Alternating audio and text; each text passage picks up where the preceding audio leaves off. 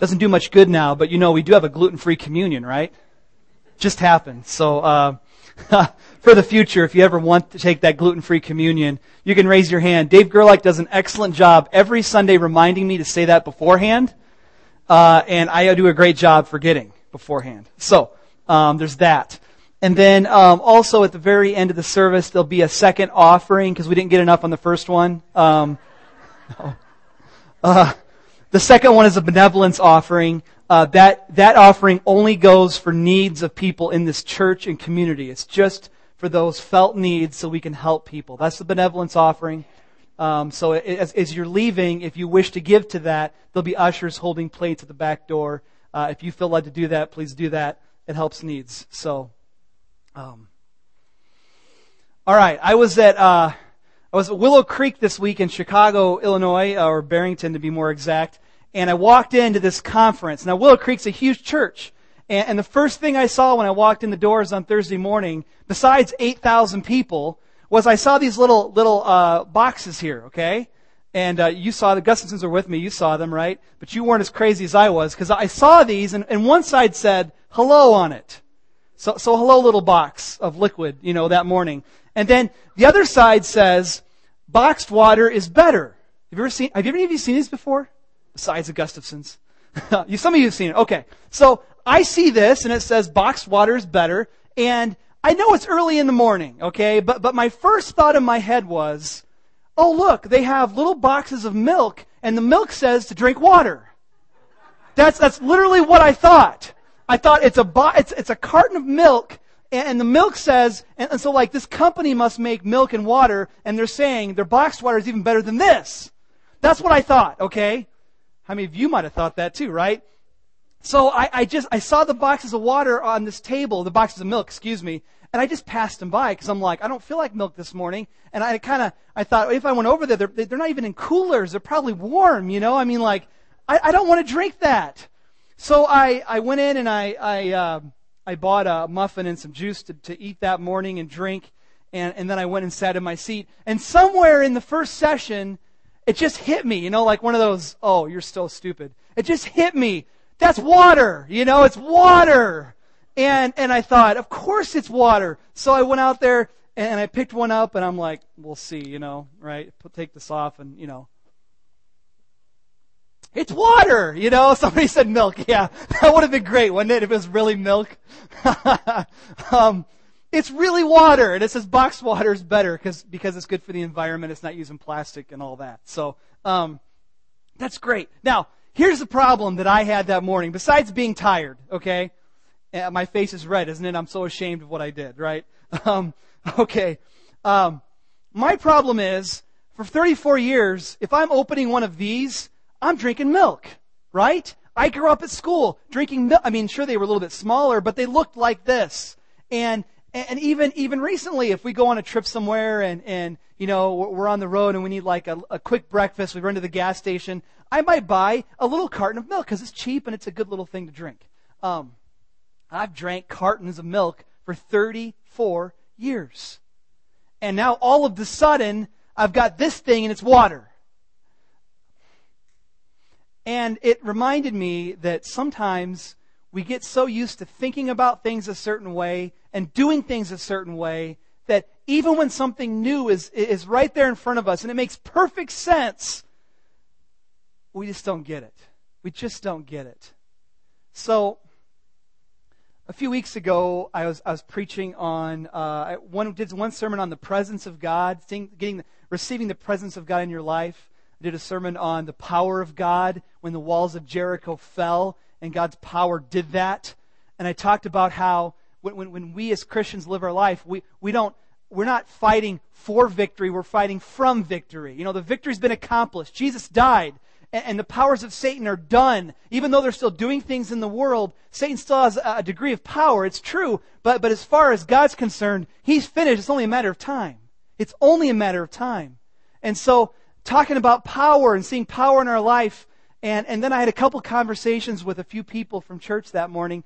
And, um, and the conversations kind of went like this. So you talked about power and you talked about being in a good position to receive God's power. And you even said something kind of interesting about how obedience brings power. But what if your problem is you're disobedient? You're disobedient and you don't see God's power and you know you're doing wrong and, and you just need the power to do what's right. How does that work? I had a couple conversations like that. And one of them, which was a little bit of a longer conversation, uh, I said a few things. I said, well, you know, I think some of the answer lies in um, you got to have a plan. There's things you got to do. You got to see, see. When you think about it, you got to maybe you start fasting. Maybe you pray. Maybe you make sure you're reading more of, of the Bible to and, and through these things, you're going to get God's power and, and everything's going to be good and you're going to be able to resist that temptation, whatever that is. And I've reflected on that answer for a while, uh, for a few weeks since I haven't preached on Joshua for two or three weeks now. And I'm not happy with it. I'm not happy with myself. Um, that, that's maybe a partial answer, but it's not good. It's just not good. It's not the right, real answer. And I think the problem is my paradigm, my way of thinking about resisting sin and overcoming things and living for Christ is very much, in some ways, if you have a big problem, you just try to do more and strive. Try harder. And that's not helpful when you don't really want to try harder and it's just not working.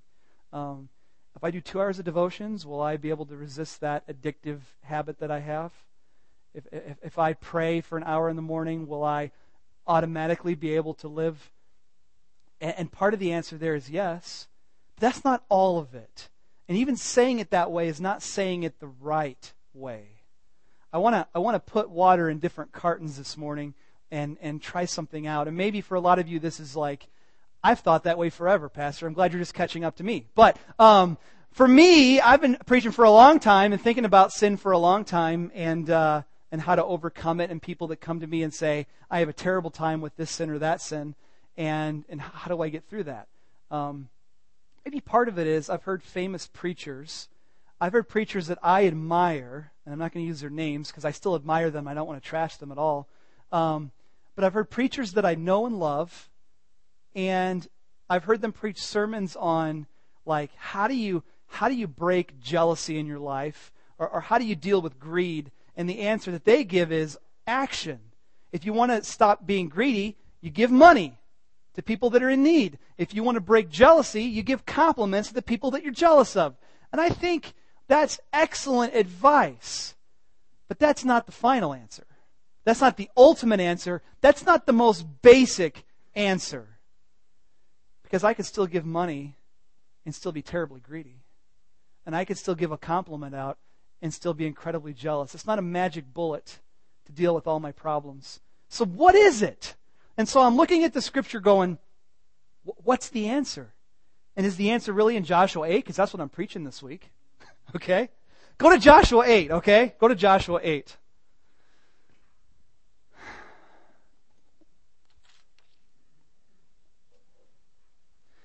So the last time we looked at Joshua, we were looking at Achan. Achan took some things from Jericho when the walls fell. God said, "Don't take anything for yourself," and Joshua or Achan did. And so, as you know, um, the Israelites killed him and his family, stoned them, destroyed all their stuff, and uh, they, they dealt pretty severely with that. And God was angry with the whole nation for the actions of one person. And I know we don't, I didn't say this a lot last time when I preached on that, but part of that is so shocking to us as Americans because we would never think of, of this communal sense of sin. You know, like when we think of sin in the communal sense, I think as a church, we think of sin like the sin of America, right?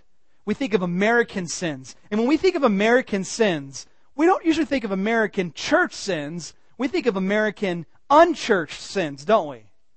You know? Like I've, I've been to the day of prayer a number of times, not, not the one here in this area, but other ones. And, and I hear people praying for our country and, and repenting of sin. And it's always American unsaved people's sin. Those people. People that need love and acceptance, and we're, we're praying against their sin. And I know God's mad at their sin too, don't get me wrong. I bet he's kind of mad about the church's sin too, though. You know, I bet he's kind of mad about the things that we do as a church. how sometimes we neglect the poor. Sometimes we keep what we have for ourselves. Our greed, our, our arrogance, our pride, thinking we're better than other people because we have more. I'm sure there's American sins that God's not happy with. That's a corporate sense of sin. And uh, Paul says the church ought to judge itself. I, I can't find the verse where it says that we're supposed to judge the world, but I can find the verses in 1 Corinthians where Paul says you're supposed to judge yourself. Yikes, as a church. Um, so, uh, all that to say, Achan sinned and God held it against the entire nation. And, and so they got rid of Achan, and uh, now they, they went to fight Ai the second time, and they, and they beat the city this time because they dealt with the sin. And then Joshua does something very important. Uh, he wants the nation to recover from this failure. Okay? And it makes me think how do we recover from our spiritual failures? What, how do we respond when we know we messed up again? Or we messed up for the first time and we're just, it just hits us so hard. For some of us, it is that cycle of I keep messing up and I keep messing up. What do I do? What do I do? I know what I'm supposed to do, but I keep doing this. How does Joshua 8 help? Well, let's check out Joshua chapter 8. Let's look at verse 30. Um, skipping over the battle of Ai, I'm telling you right now, they win. Uh, God was with them. Is that good? they win.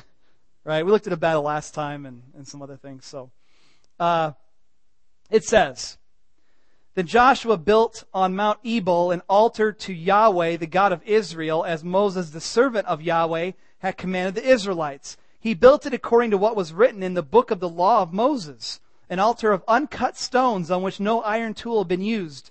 On it they offered to Yahweh burnt offerings and sacrificed fellowship offerings.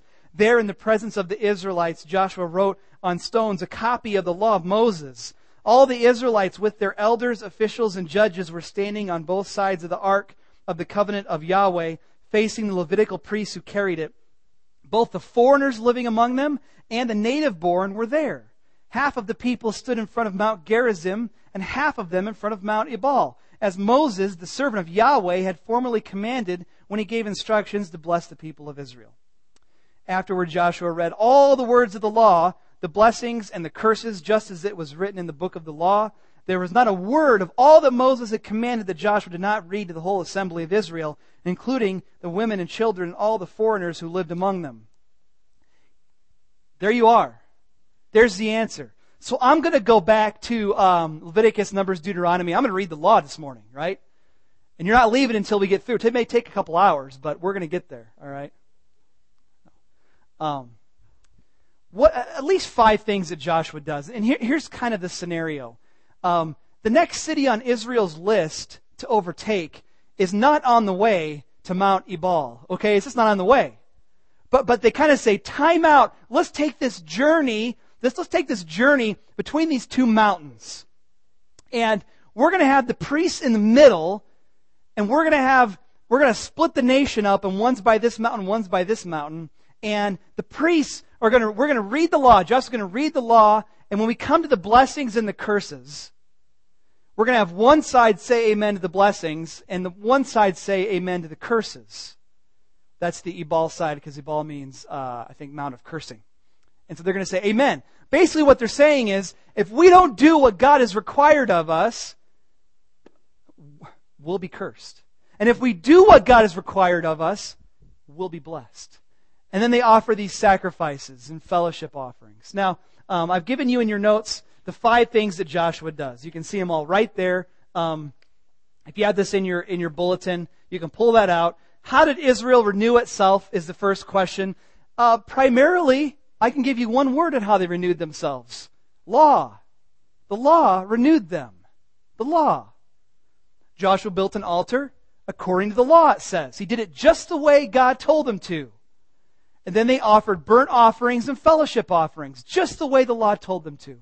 And then they read the law. He, Joshua copied the law down first, and then he read it with the blessings and the curses. It's all law based. Now, if we were just to apply this to us today and say, here's the law, this is it, I would just say, you all need to go home, you that are struggling with sin, and read the law. Read what God's going to do if you keep doing this stupid stuff, and then stop.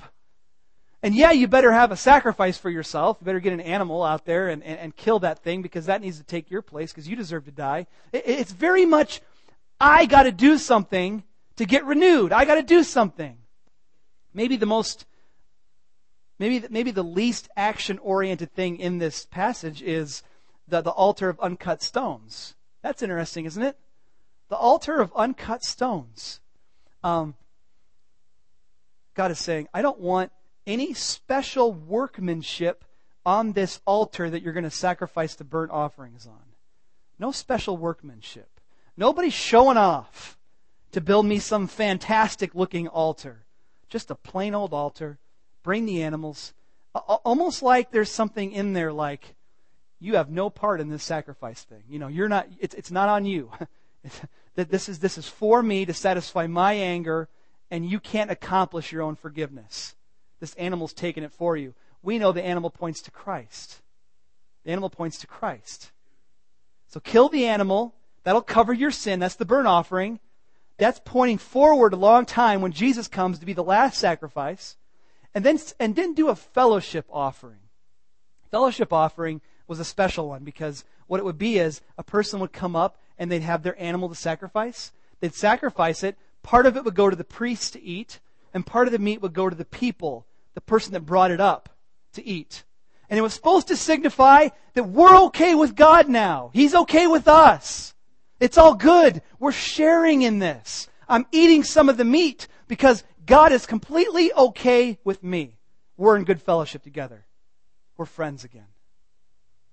So, that is how they responded. Now, if the sacrifice there is pointing to Jesus, how should we think about this passage today through the lens of Jesus? I mean, to understand this, you got to put Jesus glasses on and say, what is this telling me about Jesus? Because if I'm going to renew myself after a huge failure, like Achan just failed and now the whole nation needs to renew itself, how do I recuperate from that failure?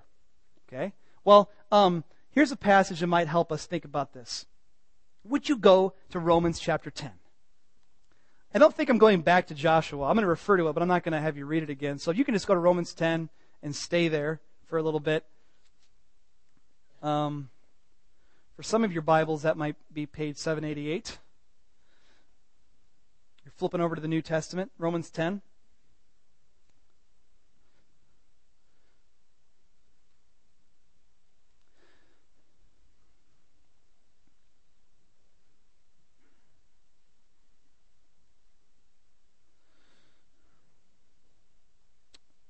Okay. Romans 10. Uh, we're looking at verse 4. Romans 10, verse 4. It says, Christ is the culmination, some translations say the end of the law, so that there may be righteousness for everyone who believes. Moses writes about this righteousness that is by the law. The person who does these things will live by them. What that means is, if you want to be righteous, if you want to be right with God, if you want to be part of His covenant people, you better live by the law. You better not mess up. Or you might be out of the covenant like Achan. They'll kick you out. They'll kill you. You know, I mean, you're not okay. Eh, you better live by this. Verse 6. But the righteousness that is by faith says, don't say in your heart. And by the way, this don't say in your heart thing, this is in the law, by the way. So that's really cool. Paul like pulls the law out and shows them something cool in it. But the righteousness that is by faith says, don't say in your heart, who will ascend to heaven? And then he puts in parentheses his own little commentary on that. That is, to bring Christ down. Or who will descend into the deep? That is, to bring Christ up from the dead. But what does it say? The word is near you. This is Moses writing now, okay? Moses wrote this about this law thing. The word is near you. It's in your mouth and in your heart. That is the message concerning faith we proclaim. If you declare with your mouth Jesus is Lord and believe in your heart that God raised him from the dead, you will be saved. For it is with your heart that you believe and are justified. It is with your mouth that you profess your faith and are saved. Okay. Oh, let's do the next one too. That's good. For it is with your heart that you believe and are justified. Let's see. Uh, verse 11. Also, as scripture says, anyone who believes in him will never be put to shame. No shame. Now, uh, Christ is the end of the law. So they renewed themselves with the law. We're not using the law to do it. We're using Christ. Now, if you think about it, if you mess up and, and you sit down with somebody that you trust and say, I got to stop doing this. I got to stop. I got to recover from this failure. And, and they say to you, well, you better start trying harder. You better get up and, and, and from 6 a.m. to 8 a.m., I want you reading your Bible and praying. And that's going to fix it. And, and, they say, and I want you to do this and this and this. Or if you're struggling with, um, let's say it's lust. Let's say it's computer stuff on your computer. What am I going to do? And you say, well, I'm going to tell you what you're going to do. You're going to trash that computer, and not go back to it. That's going to solve, it's going to take everything away. No, that, that, that's a problem because Jesus says that, that lust and all unclean things come out of the heart. It's a heart issue. So actions are part of it. I'm going to get to the action part, but I want to make you a little uncomfortable because the real answer in Scripture that I see in the New Testament is one word. How do we renew ourselves spiritually? And the one word is faith. Faith. He says, I'm giving you a word of faith in Romans 10. He says, this is a word of faith that we're proclaiming. People of Israel, the law was at the center. For us, Christ is at the center. What do we do with Jesus? Well, we certainly don't have to bring him down from heaven to get him to live amongst us. We didn't have to do that, did we? And you can't. That's what Paul says. Uh, he says, Moses said, before Jesus ever came out, Moses was saying uh, that uh, the word is near you. You don't have to go up and get it. You don't have to dive down to the bottom of the ocean and pull up the word. Moses says, it's right here. It's right here. That's what Moses said thousands of years ago. And then Paul comes onto the scene and says, let me tell you what that really means, people. Um, what that really is referring to is, it means you, if you want to recover in your soul, you don't have to bring Jesus down from heaven to help you. And you don't have to bring him up from the dead in a resurrected life. You don't have to do any of that. You don't have to do. He says, This is the word of faith. If you believe in your heart, you'll be saved. If you confess with your mouth, you'll be saved. So, today, if you say to yourself right now, I want to stop doing what I'm doing. I don't want to do this anymore. The answer lies in faith. The same faith that got you into this Christianity is going to get you through it. Today you say, by faith, I'm not doing this anymore. I am Jesus's. He's mine. Uh, Peter says it like this. You don't have to turn there, but I, I read this passage a few weeks ago. 2 Peter 1 3. His divine power has given us everything we need for life and godliness. Everything you need, you have to live a Christian life through the knowledge of Him who called us by His own glory and goodness. Through the knowledge of Jesus, we have everything that we need to live the Christian life. Everything, he says. Either Peter's lying and God is lying, therefore, or we have everything we need. And then he says, he goes on to say, um, through these he's given us his very great and precious promises, so that through them you may participate in the divine nature and escape the corruption of the world caused by evil desires. Through our knowledge of Jesus, God is going to give us these promises and through the promises of God, we get to escape the corruption of the world caused by evil desires that live in us. It all starts with faith in Christ. Is, is Jesus saving you just as powerfully today as he did the first day you believed? That's the question. Is he saving you just as powerfully today? Do you trust him just as powerfully today? Because I look at Joshua 8, and what I see is um, in Joshua, you don't have to look there again, but Joshua 8, right? They've got these burnt offerings, right? The offerings cover over their sin. They deal with the sin. Jesus dealt with your sin. In other words, when they read those curses back then, and, and the Israelites said, Amen, you know, you're going to curse me if I disobey the law. That's not relevant anymore because remember in Galatians it says Christ took the curse for you. He became cursed. In the Old Testament it says everyone who hangs on a tree is cursed. Jesus hung on a tree and he took your curse. There's no curse for you. So, you know what? There are natural consequences to sin. it, you know, if I kill somebody, they're going to lock me up. I can't say no curse for me. but, but there are natural things that flow out of our sin, but there's no curse of God anymore because Jesus took it. And instead, I get all of the blessings that were read that day. The blessings. The people on the other mountain that were saying amen to every blessing that Joshua read, those are all yours. Peter says he calls them great and precious promises. Great and precious promises. They're all yours. So, when you read your devotions in the morning, you know, you know, so the person that I'm talking to and they said, how do I see God's power over this sin? And if I say, read your Bible for an hour, that doesn't do justice because the answer is when you read the promises of God in that scripture, do you claim them as yours? Do you believe them? When you read that no temptation has seized you except what is common to man, God will provide a way out so you can stand up under that temptation. Do you believe those words? Do you believe in Galatians 5 where it says you've been set free? Do you believe that? Or do you believe you need to try harder and, and, and summon some sort of mental energy to get the trick done? Or do you believe that God's always there, always ready to help? And that you're his son and his daughter. He loves you. He cares about you. Let me say it like this. I, I worded it in a different way. Um, if, if, faith is too nebulous to kind of hold on to, my faith is going to get me out of this. My faith's going to renew me. Um, I, I, have another way to say it on, on your notes. Maybe say it like this The answer to recovering and renewing your heart is seeking and savoring Jesus Christ. Seeking and savoring Jesus Christ. Either you're going to love Jesus more than your sin, or you're going to love your sin more than Jesus. I mean, doesn't it come down to that? What, what, what do you really love? Because I can tell you to read your Bible Five hours a day. And if you hate every minute of it, it's not going to help you. And I could tell you to pray for an hour a day. And if you don't mean what you say, if your heart's not in the right place while you're praying, it's not going to do anything. It's your heart. It's the heart that calls out to God and says, God, save me from my sin. Like the guy that goes into the temple, right? The Pharisee says, Good for me. I, I don't sin like that guy over there. And, and the big sinner comes in and says, God, have mercy on me. It's that kind of heart. Is my heart seeking Jesus and savoring him above all things?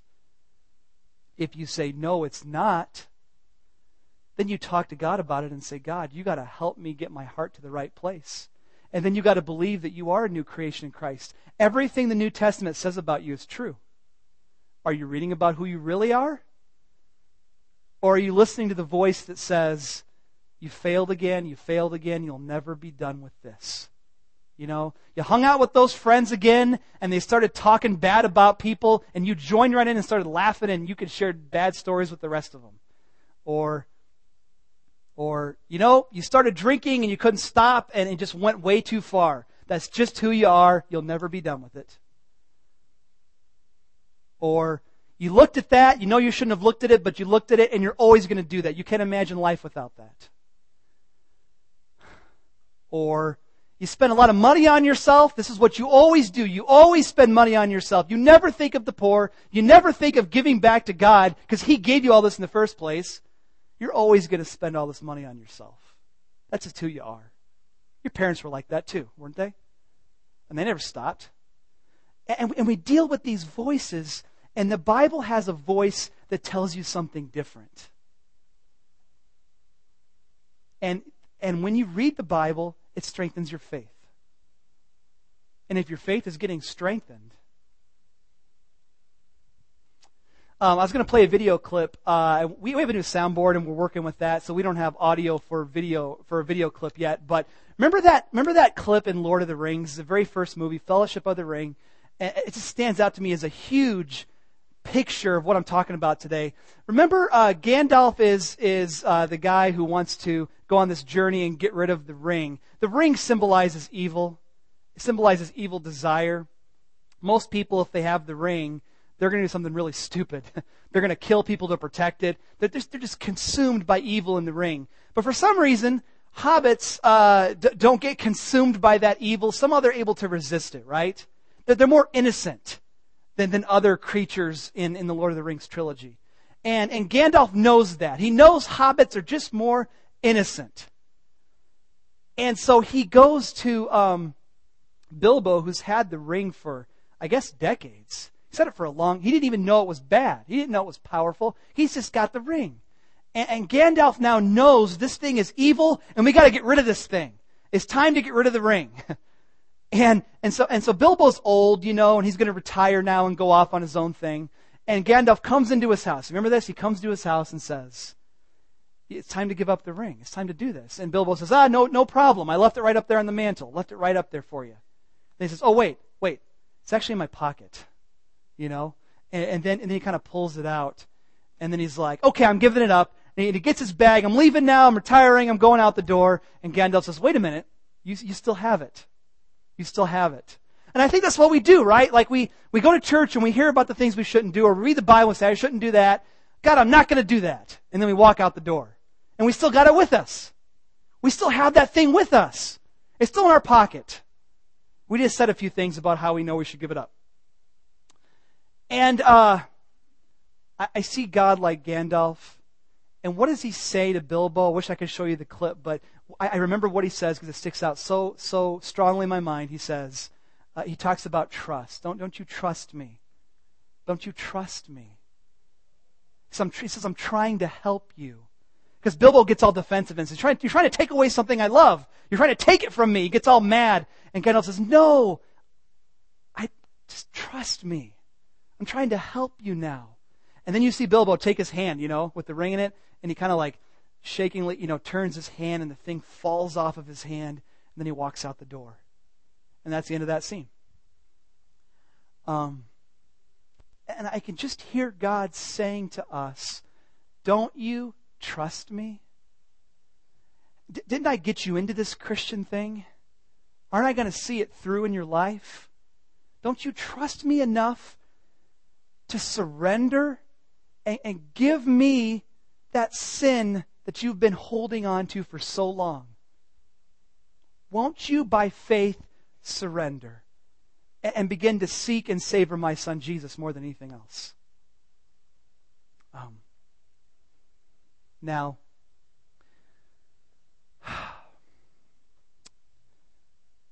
what do we do? James 2 says, faith by itself without works is dead. So, faith is the beginning. Faith is the ending. Faith is all the way through. This is a faith response to God when we want to renew our hearts. I need to pursue Jesus and love Him more than anything else. You know, so for some of you, you grew up in a home where your parents kind of did the church thing, but they never took it so super seriously. You got to be done with that, you know? You got to be done with, with that, you know? You got to have a new way of doing things. You got to say, I am all in on this. I'm going to love Jesus so passionately. I'm going to do crazy things I never thought about doing before because I love him so much. I've never thought about doing this, but I'm going to do this. And people are going to look at you and go, you're crazy. And you're like, yeah, I love Jesus. He makes me crazy. He makes me do crazy things.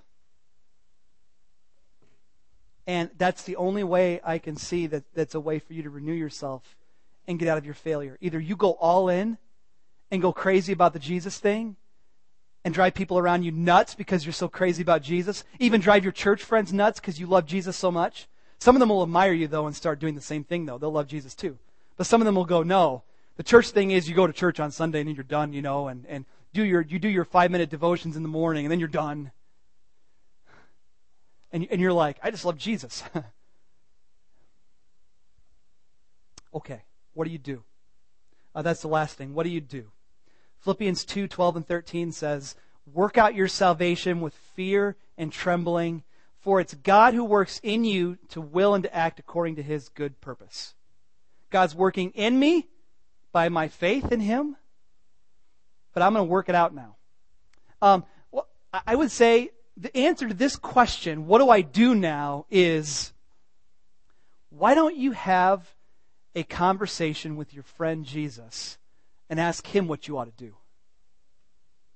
Why don't you just sit there in silence in prayer and instead of you talking to God, maybe you say a few things like, I just don't love you the way I should love you.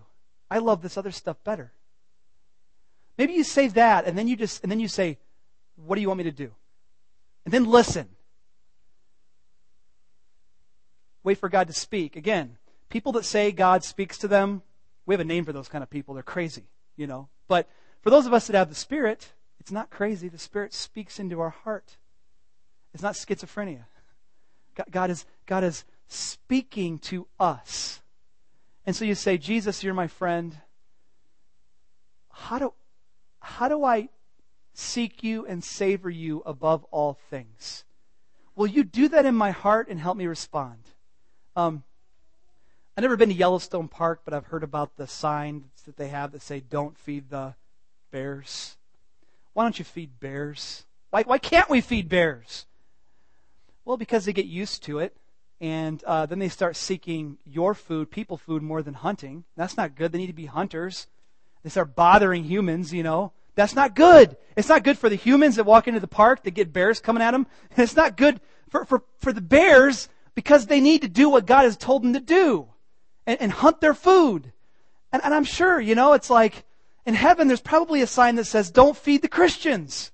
Because seriously, people, we've got the Word of God. We have prayer. We have a direct line to God. You can talk to Him anytime. You can open the Bible and hear Him speak to you anytime. Anytime. You, you can feed yourself. And in that feeding, remember, the feeding is not the magic part. The magic part is you trusted in Jesus, and He's going to work through that scripture reading to speak to you.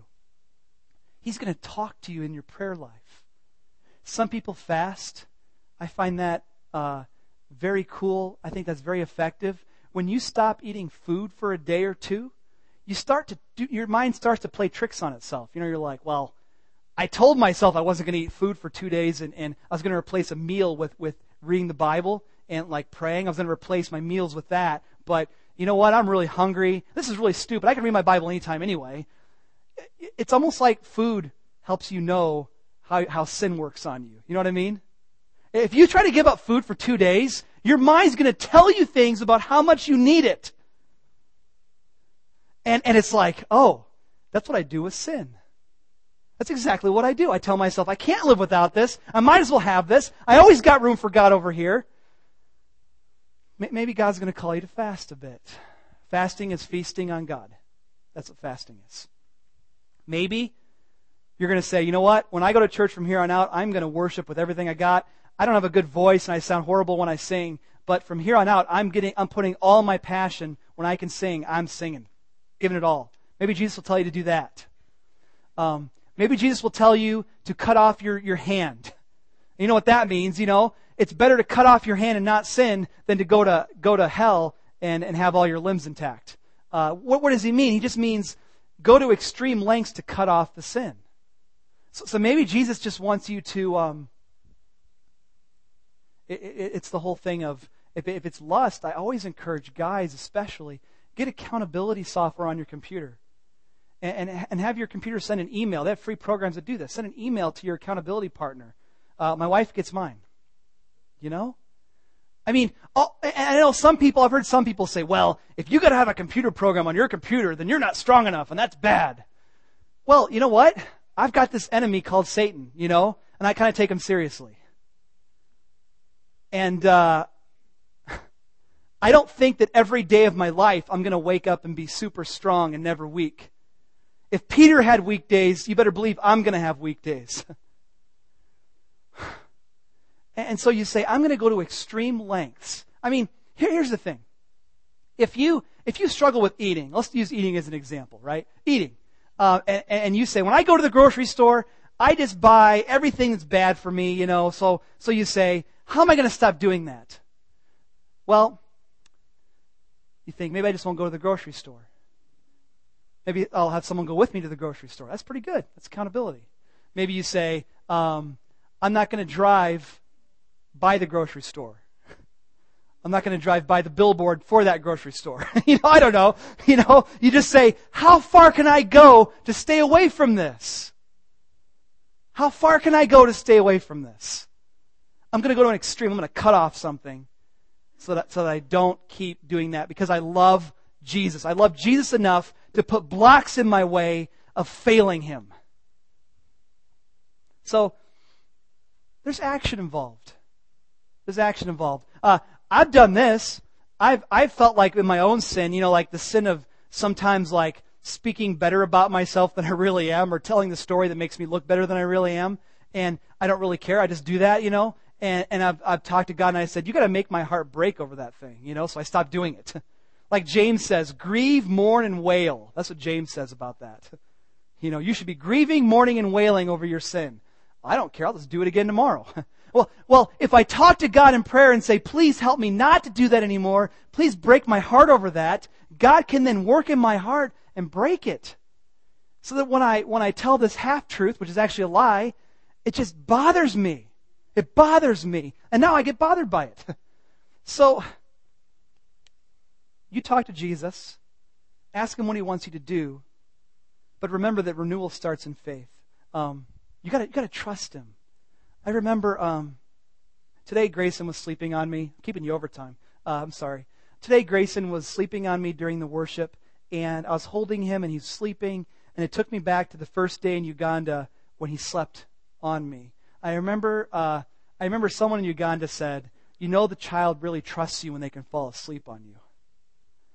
And I was thinking about that, and and I was like, "He's he's sleeping on me today," and then it, and then it just hit me this morning like. That's exactly what God wants from us, just to rest on Him. Just to say, Jesus, you are everything to me. I want my whole life to be about you. Everything, everything, every minute of my day to be about you. And I know I'm going to fail. Know I'm going to stumble. But I want to love you more than every single thing in my life. I just want to rest on you because I trust you. And if you say don't do this anymore, I trust you. I love you and I want to stop.